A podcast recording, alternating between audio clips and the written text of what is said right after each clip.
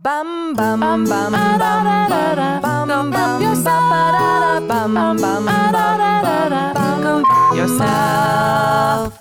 Welcome back, everybody, to Go Help Yourself, a comedy self-help podcast to make life suck less. Hi. Hello. I'm Lisa Linke. I'm Misty. And that person, oh, that deep, dulcet Thank you. voice across town, but uh, uh, on screen from across from me is Misty Stennett, my co-host, my delightful co-host, yeah, who just commented on my Christmas pajama pants. Yeah, they're great. They're so cute, and they're so they're so cozy from my Aunt Peggy. Thank you, Aunt Peggy. Thanks, Peggy. Anyway, we're here on a Tuesday because it's our weekly beef, which is not our Friday episode, our Full Frontal Fridays. I said it, which is our review of a popular self-help book where we give you in under an hour the main points so that you can sound like a real brainiac at a Zoom dinner party and correct somebody with an actually. Which is everyone's favorite way to start a sentence. Exactly. Or you can, I don't know, save yourself time and energy and heartache by avoiding a book entirely because we've we've fallen on the literary oh. sword for you. Oh, you're welcome. Well, that's a Friday. And on Tuesday, we do supplemental self-help material. So we might read an article or do some trivia once a year or bring in a guest to talk or je provoque, which is a thought-provoking question. And that's what we do. But just a couple quick fun announcements. If you're new, love you. Hello, you're soon welcome. To be a long-time loyal listener. You're an immediate Tiny Pocket friend. Get We're in our pocket. Excited. We have merch. The links will be in the show notes. And you can, there's adorable, cute designs and lots of materials and items for you to purchase for yourself. Purchase. Um, and also, we have a Patreon. And you can go to patreon.com slash go help yourself. And there you can find out how to support this podcast because, as you might imagine, it takes a lot of time and energy to produce two episodes a week and funds. And so Misty and I are excited to increase our community, and there's amazing benefits and many tiers, three, three tier levels for you to support us. And so with that, let's get to it. Oh, yeah. Misty. Hey, girl. Tell me, what have you brought for us on today's Weekly Beef? Oh, thanks for asking so much. Just a really light, casual, fun, not at all triggering topic, imposter syndrome. Oh, God. Yes, yes, it's happening. And if anybody else's breath just caught in their chest, I feel you. So this was inspired by the last episode where we had career and executive coach Tracy Padell on, and it's Amazing a fantastic episode. episode. All about how to know when to transition your career, when you want to maybe accelerate the career you're in, what to look for. She is just filled with so much wisdom and about what the career transition process can look like. What is coaching? Yeah, she was the one who coined the term know when to hold them and know when to fold them, right? No. Oh, I got that wrong. It's another Tracy Padell, my bad. I love that so much. Or maybe she did, and I don't know. Who can know? Um, I think it was Kenny Rogers. Oh, there it is. Know when to hold him, know when to fold him. Yes. Kenny Rogers is well-known career coach and musical genius. So we promised on that episode that we would talk a little bit more about imposter syndrome because in Tracy's work, she says that one of the biggest things One of the biggest barriers for women who want to excel in their careers is imposter syndrome. And she even said that if women just asked for more money in the negotiation mm-hmm. process, which is something she's studied really thoroughly, they could often double their salaries. She's seen it happen. Yeah. Mm-hmm. There's a whole book on it called Women Don't Ask. Exactly. And so it's really, really mm-hmm. prevalent. And it's something that, you know, she asked the question in that episode, well, how good do you want to have it? Not how good do you think you can get it? I know Lisa's face is like, whoa, but how good do you want to have it? You know what? I immediately went to what a mediocre white man would think. And he would think, I want to have it as good as I possibly can without any compunction whatsoever. Exactly. Did I use that word right? I don't I know, I but you said it with so much, co- you said compunction with so much conviction that I was like, I'm here for it. So thank you. This is this episode is actually, we're going to read an article to you that Tracy wrote, and it's based on Valerie Young's research. And again, I'll stick Tracy's website in show notes, so it's right below if you want it. It's tracy padell dot com, but it's called You are not an imposter, so why do you feel like one? And this article is going to cover the different types of imposter syndrome. I did not know there were different types. Wait, there's different types? Mm-hmm. God, no. Now I have to learn about it. You can know it. Your love language and your Myers-Briggs and your Gallup's Clifton Strengths Assessment and your imposter syndrome. What's my imposter syndrome type? So Tracy published this on June ninth of twenty twenty, so not that long ago. So she says, you know the scenario. You're doing a fundraiser. You've prepped the script and you're ready to pitch. Or are you? The voice inside your head makes you doubt it. It says, they aren't going to take me seriously. Why would they take me seriously? Or you're scaling your team. You started out with just six people working in one room, but now you're at two hundred fifty people across multiple offices. By all accounts, you're a success story. Yet there's this nasty little voice in your brain that says, you don't know what you're doing. Or you're a fraud and soon everyone will know it. As an executive, you may get rave reviews. People really love what you do and how you do it. You've heard the praise, yet two weeks after one of your most positive reviews, you're thinking you'll be fired because that voice says, I'm terrible at what I do. I'm a fake. When will they find out I'm not qualified? Perhaps you're a first-time V P and you earned your place, yet that stupid voice whispers, I'm not executive enough. Maybe it tells you, no one is going to listen to me, so maybe I'll just stop talking. And then you do. This happens a lot with female V Ps and high-level executives, far more than occurs in men. By this point, having worked with so many people at this level, I have pretty much seen and heard it all. The voices vary, but they are all the same. The voice tells us we are an imposter when the opposite is true. At the core of this voice is simply fear. That's all it is. Fear of success or fear of failure. Fear that you're not good enough. Fear that one day the world's going to wake up and see you as the fraud, quote unquote, you are. Here's something you need to know. Every single business leader on the planet has felt like you do from time to time. Even presidents, even your physician, even coaches at the level of Tony Robbins. Yes, Lisa. The only thing I was thinking when you were talking about this was, I'm not a puppet. You're a puppet. You're the puppet. Thank you. You're a loser. He's a loser. Thank you. Like, oh, this dude has such imposter syndrome. I want to burn him out of my memory forever and also oh, never sorry. forget. And I keep dragging him in. Thank you. That's okay. No, your stomach is tight. She says even coaches at the level of Tony Robbins feel this way. So why? Because we are all human beings and it's a leftover from our reptilian brain. You are suffering from the imposter syndrome, and there are ways to bypass it to healthier self-love. So what is imposter syndrome anyway? Simply put, it's a psychological phenomenon wherein you find yourself doubting your accomplishments, rather doubting you deserve those accomplishments. Your stomach turns and your mind races as you deal with your persistent fear that you'll be exposed as a fraud. Along the way, even while you legitimately earned your stripes and have a proven track record in your industry, as a go-to person who knows how to solve problems, you feel inadequate or incompetent. You might even feel like you have to put on a mask when communicating with other people in business, like during client calls and consulting sessions. You feel like you could never let that other person know the real you. So she says, let's find out if you have imposter syndrome. Answer these questions. Do you feel like a fake or a fraud in your business and or life? Do you downplay your accomplishments when people ask you what you do for a living? Do you question yes. how? Hmm? I'm answering as I go. Oh, on. You do? Okay, great. For me, for me, I'm answering. Oh, yeah. So the first one for me is a yes. The second one's no, absolutely uh, okay. yes. Yep. Do I'm a, I'm a yes on the second. I love it. Do you question how or why you have achieved the credentials, degree, job, funding, or income you currently have? Mm-hmm. Do you keep quiet in meetings because you're afraid you're going to make a fool of yourself? Yes. No. I'm happy making a fool of myself. You're like, I'm professionally trying to do that. I'm a comedic I'm actor. I'm, I'm a professional fool, yeah. Are you primarily a people pleaser because you feel it's a way to prove yes. your worth or a way to gain other people's yes. approval? Mm-hmm. Yes, Tracy, stop. Tracy, stop get out of our out. brain. Do you feel that you just got lucky to be as successful as you are? Sure.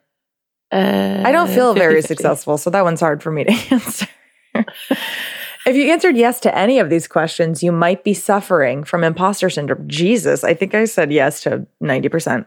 You don't want to feel like an imposter. Deep down, you know you're not. So why do you do it? Why do you listen to the nasty, negative internal dialogue that can have damaging effects on your psyche and your business?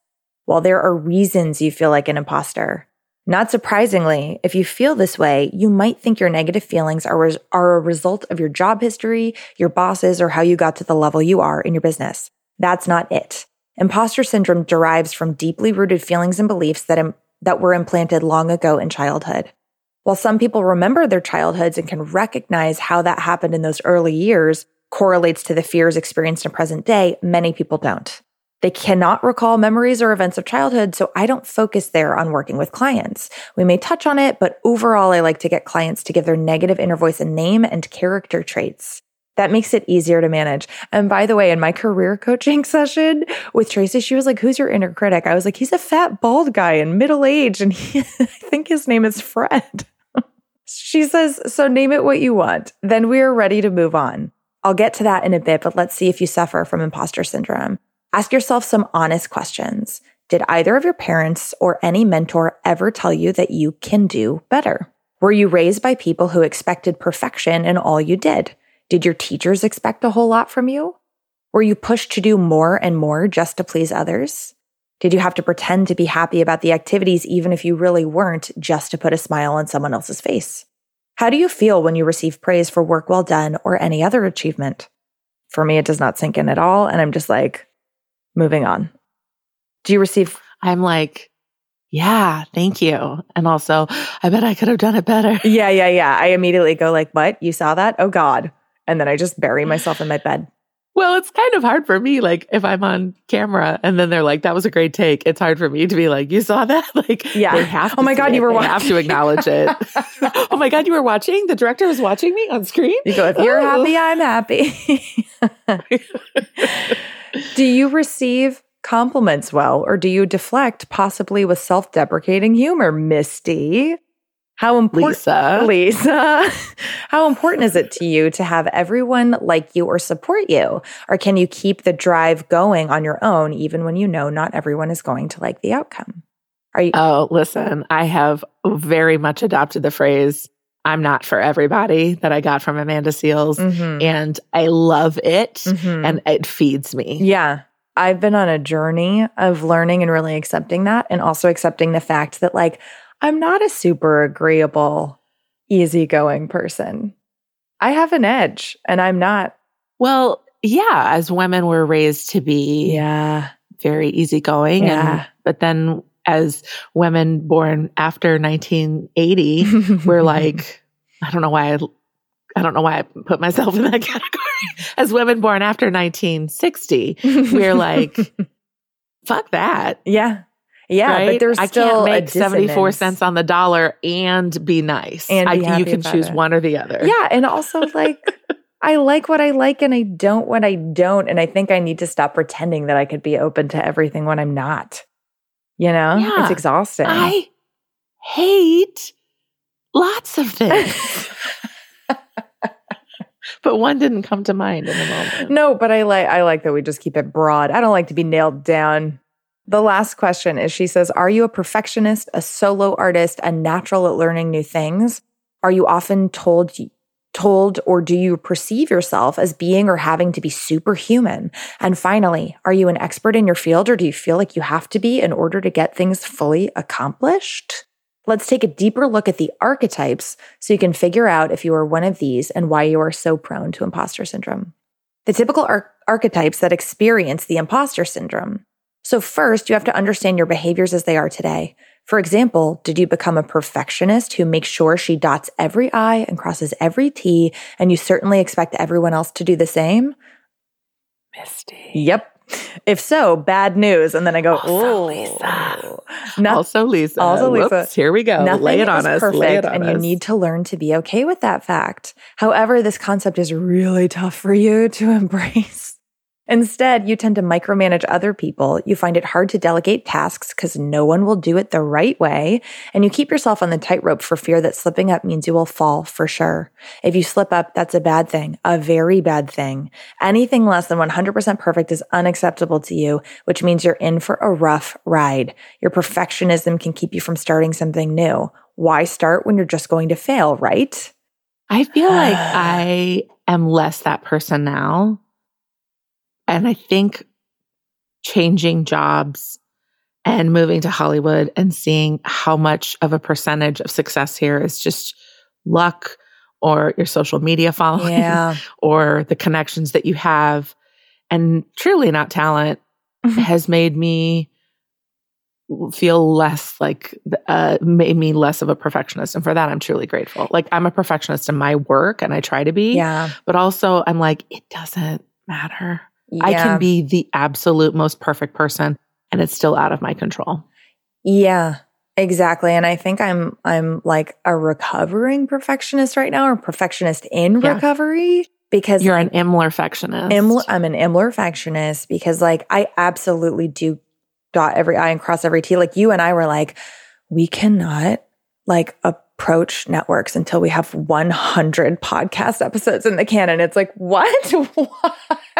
Why? Why? I think that was a combination of our gender and our newness to oh podcasting. My God. Yeah. And it's like, what? And then like this year I'm going like, I didn't really accomplish anything this year except for one hundred ten episodes of in a, a podcast in a global pandemic where, you know, I edited forty of those personal. It's like, what are you talking about? So Anyway, yeah. it doesn't keep me from starting new things, but it definitely keeps me from taking bigger risks or reaching out to people or sending an email I want to yeah. send or whatever. So yeah, she says the next archetype, she says, maybe you became a superwoman who can achieve anything and everything in a single bound. You amaze coworkers and others in your life because you are the absolute go-to person for every task. But boy, doesn't that get tiring. It's a sure path to burnout. Yeah. Are you a superwoman? Yeah. Let's find out. Yeah. Yeah, that's me. Are, are you the first person into the office and last out every day? Do you feel like if you oh, aren't no. accomplishing something every minute of the day, you are just wasting time? Great. Yeah. If you want to be alone, you're on the fast track because your hobbies and time with friends and family will fall to the side of your life. Work will become... Jesus, Tracy. I know. She just, she's, listen, she's giving it to us direct, which I like. Work will become the end-all, be-all, and the only way you feel like you can prove your worth. If that's you, let me oh share something God. With you. It's all in your head, and you need to find another way. Maybe you're okay. a natural genius, which is the next arch- archetype. At all that yes. you do or you feel that you have to be. If not, you feel like you're faking things. Sounds like a fixed mindset. You're only good you. at a thing when they come easily to you. Having to work at tasks just proves you're a fake. At least that's how you feel, and you couldn't be more wrong. As a natural genius, yeah. This reminds me of the drama of The Gifted Child oh. from Alice, mm-hmm. how the children who were like good at things and their parents really like, it's oh, in your so blood. Mm-hmm. Yeah, that they were then like, I have to be good at everything I pick up. Yeah, that's and that's how I'm, fixed I'm mindset starts bit, too, right? Yeah, yeah. Oh, as a natural genius, which started way back when you were a child in school, you are accustomed to being perfect the first time you try something. You easily earn high marks at everything you try, and when you can't do something right the first time, you typically don't try again. It's better to remain mm. in your comfort zone anyway, right? Wrong. It's better. Sure. Nope. If these behaviors describe wrong. you, guess what? It's likely that you don't give yourself permission to learn new things. As a result, you won't grow as an individual in business or in your personal life. Wow, what a great way to work yourself into feeling stuck and frustrated at the same time. Ooh, you know what? I'm going to do a doctor diagnosis here. That's what my best friend Sarah and I call it when we diagnose people that we have no business diagnosing. But I'm going to say that's Linda Linke's type of imposter syndrome. And Linda, if you're listening, I hope you let me know if you agree. We love you, Linda. That's Lisa's mom.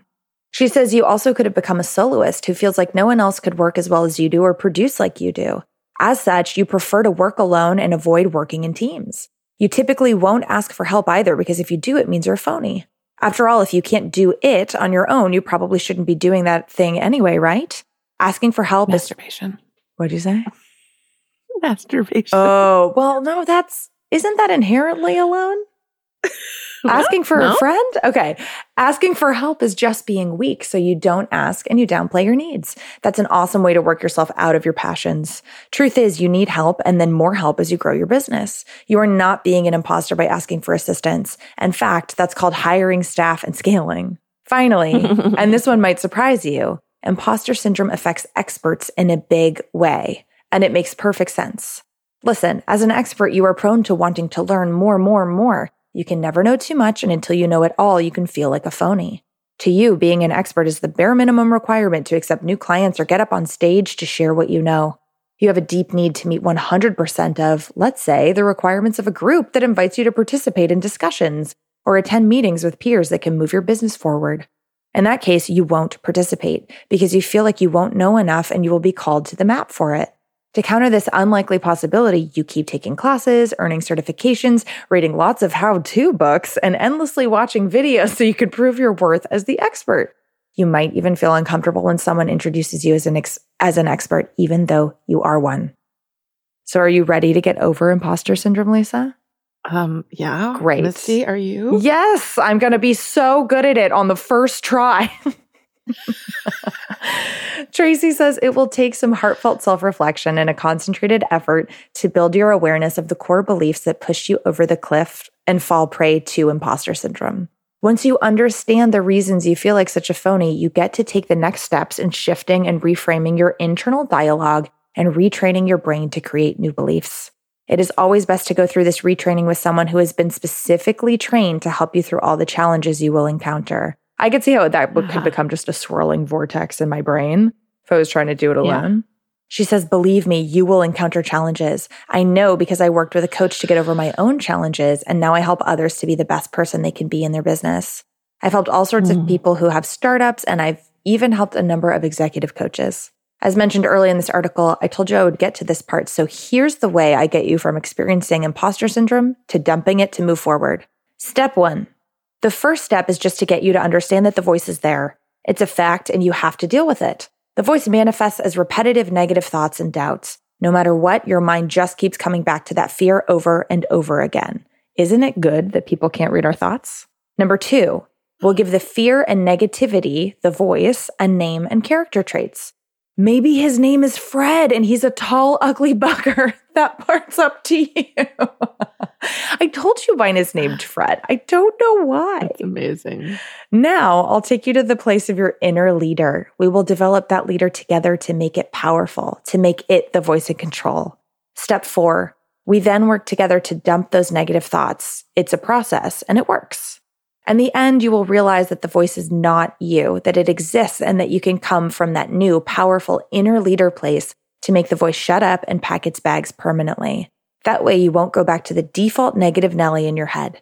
Of course, this is an oversimplification of the process, but it gives you an idea that real work is involved and you can overcome imposter syndrome. If you resonate with anything I've said in this article, I'd love to chat with you. And again, we'll put Tracy's website in show notes. Oh, so that is just like, again, it's like I was so surprised by how career stuff, including like fear and imposter syndrome, et cetera, is so deeply personal. Like it's not just job. How could it not be though, hmm? right? How could it not be? Yeah. You know, we spend a third of our lives at work and yeah. it's central to who we are. And I think it's very, you know, we we always think like, well, I'm this, but I do this, mm-hmm. right? Yeah. My job is this. I am this. Mm-hmm. But we say like, I am a banker. I am a, you know, I yeah. am a writer. When we say like, I am, we have to take it in somehow, you know, like yeah. it is a part of us. Or there's a frustration between I'm doing this for a paycheck, but deep down I'm this person that doesn't want to do any That's of right. those tasks. That's so right. It's just, this is all like really hard interpersonal work, which is like, wow. It is. I also, I mean, my only issue, not issue, but, you know, I think that you can challenge imposter syndrome and I think you can work to where it's not something that occurs daily, but I think it will crop up probably all of our lives. And our yeah. goal is to have the tools to notice when it crops up, because I don't think you can eliminate it. I don't think you can eliminate no, it completely. No, no. And you know what Tracy said in one of our coaching sessions is she was like, look, these things are a part of us. Like we're never going to fully get rid of yeah. them, but it's about like whose voice gets louder. Yeah. And I mean, think about what a more empathetic manager, director, friend, partner you'll be when you understand your imposter syndrome. Instead of saying like, oh, stop it, you're great. You can really connect and empathize with anybody that you're managing or, you yeah. know, mentoring or are, you know, as a friend to or a partner to. I just feel like that's why in my mind, it would be terrible if you like stopped ever having imposter thoughts completely, because then you wouldn't be able to relate to anybody who has them, which is like almost everybody. Or you could just remember the ones you used to have years and years ago. And Misty, go, it's never going to go. And you go, I can't relate to what you're saying anymore, but I think I remember once feeling worried about something. But I'll have to what remind an myself because my life is so great now.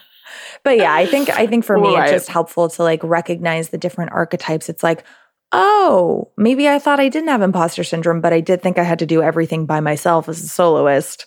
Oh, okay. I can recognize that and yeah. maybe just not act from that place. Yeah, that's yeah. cool. So thanks, Tracy, for the article. Thank you yes. all for listening. Let us know if you ever got over imposter syndrome or if there's something that helps you manage it or be braver yes. with it right there, you know, right inside of you, taking up all that space. Please write to us. We are gohelpyourselfpodcast at gmail dot com. Thanks, everybody. And with that, may your non-imposter syndrome be, be abundant. Down. May. May. Go Help Yourself was produced by Misty Stinnett and Lisa Linke. Our theme song was written by the inimitable Matt Sav. Inimitable. There's nothing we love more than hearing from you. Email us at gohelpyourselfpodcast at gmail dot com. We're also at gohelpyourselfpodcast on Instagram and at G H Y podcast on Twitter. And you can go old school and check out our website at go help yourself podcast dot com. It basically is a fancy PowerPoint slide. If you liked our podcast, please subscribe, rate, and review because it helps other people find our show. You know who else needs to find it? Your friends. Tell all of your friends. Okay, thanks. Bye.